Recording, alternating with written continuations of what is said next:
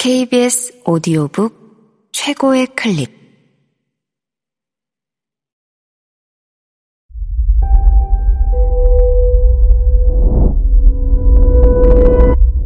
KBS 오디오북. 사랑의 요정 파데트. 조르주 상드 지음. 성우 최현지 읽음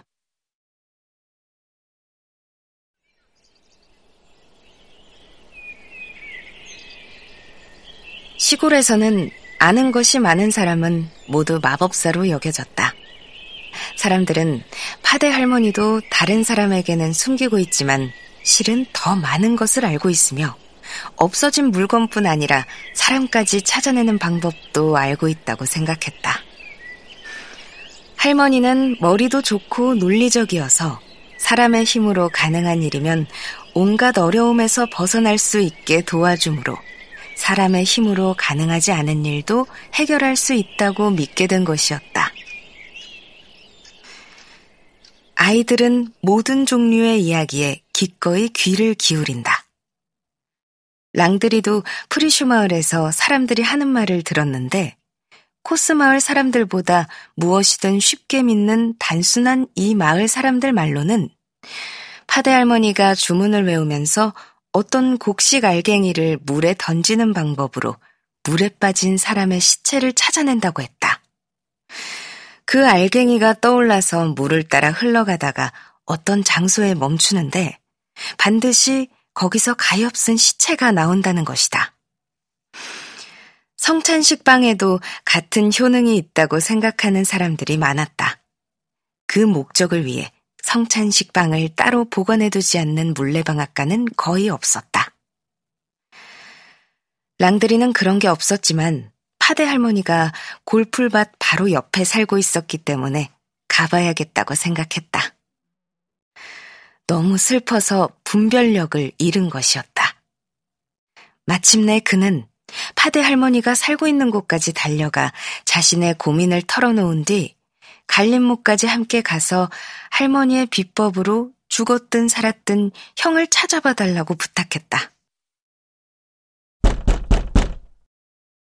그러나 파대 할머니는 자신의 평판에 손상이 갈 수도 있는 일을 좋아하지 않았고 공짜로 자신의 재능을 보여줄 생각도 없었기 때문에 그를 비웃으며 매몰차게 돌려보냈다. 또한 예전에 쌍둥이네 여자들이 출산할 때 자기 대신에 사제트 산파에게 부탁한 것을 불만스럽게 생각하고 있기 때문이기도 했다. 선천적으로 자존심이 강한 랑드리는 다른 때 같았으면 불평하거나 화를 냈겠지만 지금은 너무나도 슬픔에 빠져 있어 한마디도 하지 않고 갈림목 쪽으로 발걸음을 돌렸다. 그는 아직 잠수도 수영도 할 줄은 모르지만 물속에 들어가 봐야겠다고 결심했다. 그런데 힘없이 고개를 떨구고 땅만 바라보며 걷고 있는데 누군가가 자신의 어깨를 쳤다.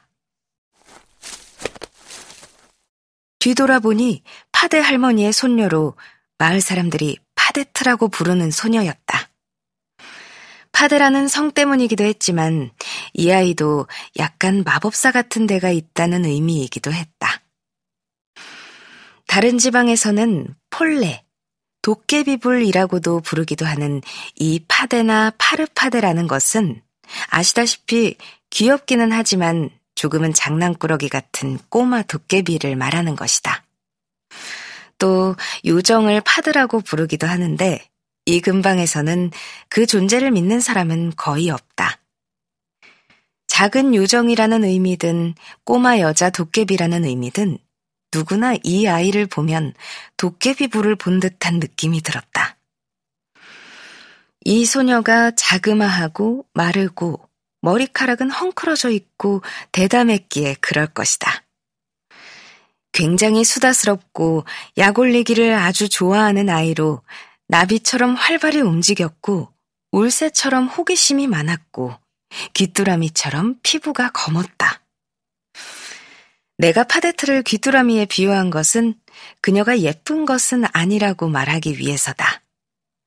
들에 사는 이 작고 불쌍한 귀뚜라미는 집 굴뚝에 사는 귀뚜라미보다 훨씬 못생겼기 때문이다. 하지만 어렸을 때 귀뚜라미를 남학신 속에 가두어 약 올리고 울게 하면서 놀았던 일을 회상해보면 귀뚜라미는 바보스러운 얼굴을 하고 있지 않으며 그 얼굴을 보면 화를 내기보다는 웃고 싶어진다는 것을 알 수 있을 것이다. 다른 아이들만큼은 똘똘한 코스 마을 아이들도 닮은 점을 관찰하고 둘을 비교해서 파데트를 귀뚜라미라고 불렀다. 약을 올리고 싶을 때도 있었지만 때로는 일종의 친밀감으로 그렇게 부르기도 했다. 그녀의 짓궂은 장난에 대해서는 조금 두려워하면서도 그녀를 싫어하는 것은 아니었다. 그녀가 온갖 재미있는 이야기들을 들려주었고 그녀가 고안해낸 새로운 놀이들을 계속 가르쳐 주었기 때문이다. 하지만 그녀의 이런 호칭과 별명만 부르고 있다가 그녀의 세례명을 내가 잊어버릴 수도 있고 여러분이 나중에 알고 싶을 수도 있어서 말하는데 그녀의 이름은 프랑스와지였다. 이름을 바꿔 부르는 것을 싫어하는 파대 할머니는 손녀를 항상 팡숑이라 불렀다. 쌍둥이네 사람들과 파대 할머니 사이에는 오래전부터 불화가 있었다. 쌍둥이 형제는 파데트와 별로 말을 하지 않았고 그녀에 대해서 거리감 같은 것이 있어서 자발적으로 그녀와 놀았던 적은 없었고 그의 동생 메뚜기와도 마찬가지였다. 그는 누나보다 더 무뚝뚝하고 더 짓궂었고 언제나 누나 옆에 붙어 있었다.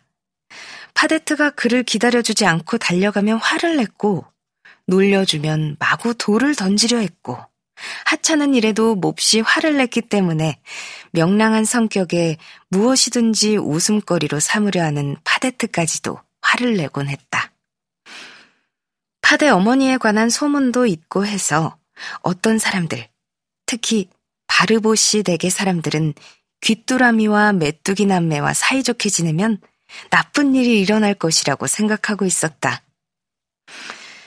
그래도 두 아이는 수치심이라고는 없었기 때문에 개의치 않고 쌍둥이 형제에게 말을 걸었고 특히 파데트는 아무리 멀리서라도 쌍둥이네 쌍둥이가 오는 것을 보면 옆으로 다가와서 온갖 종류의 장난을 치고 헛소리를 해댔다.